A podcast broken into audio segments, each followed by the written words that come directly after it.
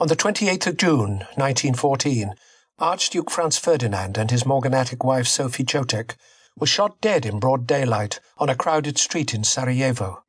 The murder of a relatively unknown Austrian archduke in a remote Bosnian city might well have been quickly forgotten were it not for the fact that this seemingly minor event ignited a spark that would explode into one of the bloodiest and most pointless conflicts in history.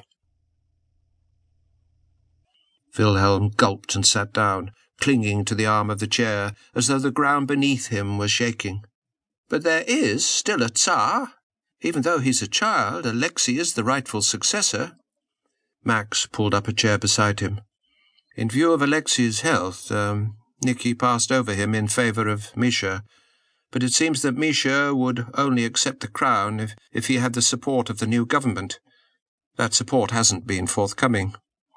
Wilhelm stared blankly towards the opposite wall, on which a thousand scattered images flickered in front of his eyes like a magic lantern show. The weddings he and Nicholas had attended together, laughing together and posing for photographs aboard Nicholas's yacht, Standart, and his own, Hohenzollern.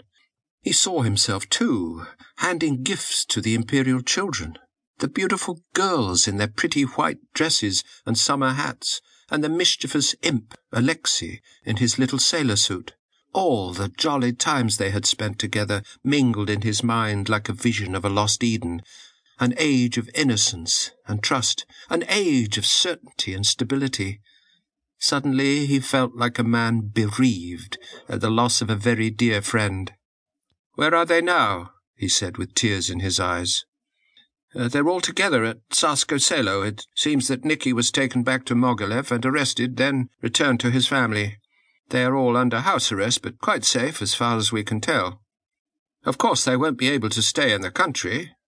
Max shook his head. Uh, but there's no need to worry. Um, George has offered them a place in England, and the provisional government has no objections. Good, good. Wilhelm nodded with sincere relief. Before her marriage, Alex spent a lot of time with Grandmamma at Osborne and Windsor, so she'll be well received in England, and can settle happily there. Um, let's hope so. I know it sounds ridiculous in wartime, Wilhelm sniffed, but I wish there were a way I could tell Nicky that I am truly sorry for what has happened to him. Max smiled. He never wanted to be Tsar, you know, Wilhelm said. He would have been so much happier if he could have just lived quietly with his family. He couldn't do that, though, could he? He knew that he had to accept the cards that fate had dealt him, and he did his best. Oh, I know he made mistakes. He made many mistakes. The greatest mistake of all was turning his back on an alliance with us. But he loved his country, Max, and he sincerely loved his people. Like a mourner at a wake, Wilhelm found himself recounting a series of anecdotes about the times they had spent together, and Max smiled and nodded at appropriate moments, like a gentle counsellor, patiently listening to a series of disjointed stories. He wasn't a tyrant, you know. There were so many instances where he showed great clemency and genuine concern, even for felons. I remember hearing that one time he was woken in the early hours of the morning by a young woman whose brother had been condemned to death. His attendants tried to send the woman away, but Nicholas heard the commotion, and so he got up to find out what was happening. He listened to her story and then went to great lengths to prevent the sentence from being carried out. That was typical of him. On another occasion he... Willie, Max interrupted gently. He is still alive. yes, Wilhelm laughed at his own sentimentality. Of course he is.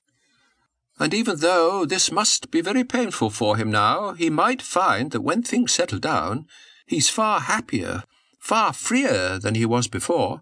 He. A thought occurred to him, and he suddenly jumped up. I'll get in touch with Henry. As Admiral of the Baltic Fleet, he must send out orders that our ships are to allow any vessel bearing the Tsar's flag to pass unimpeded.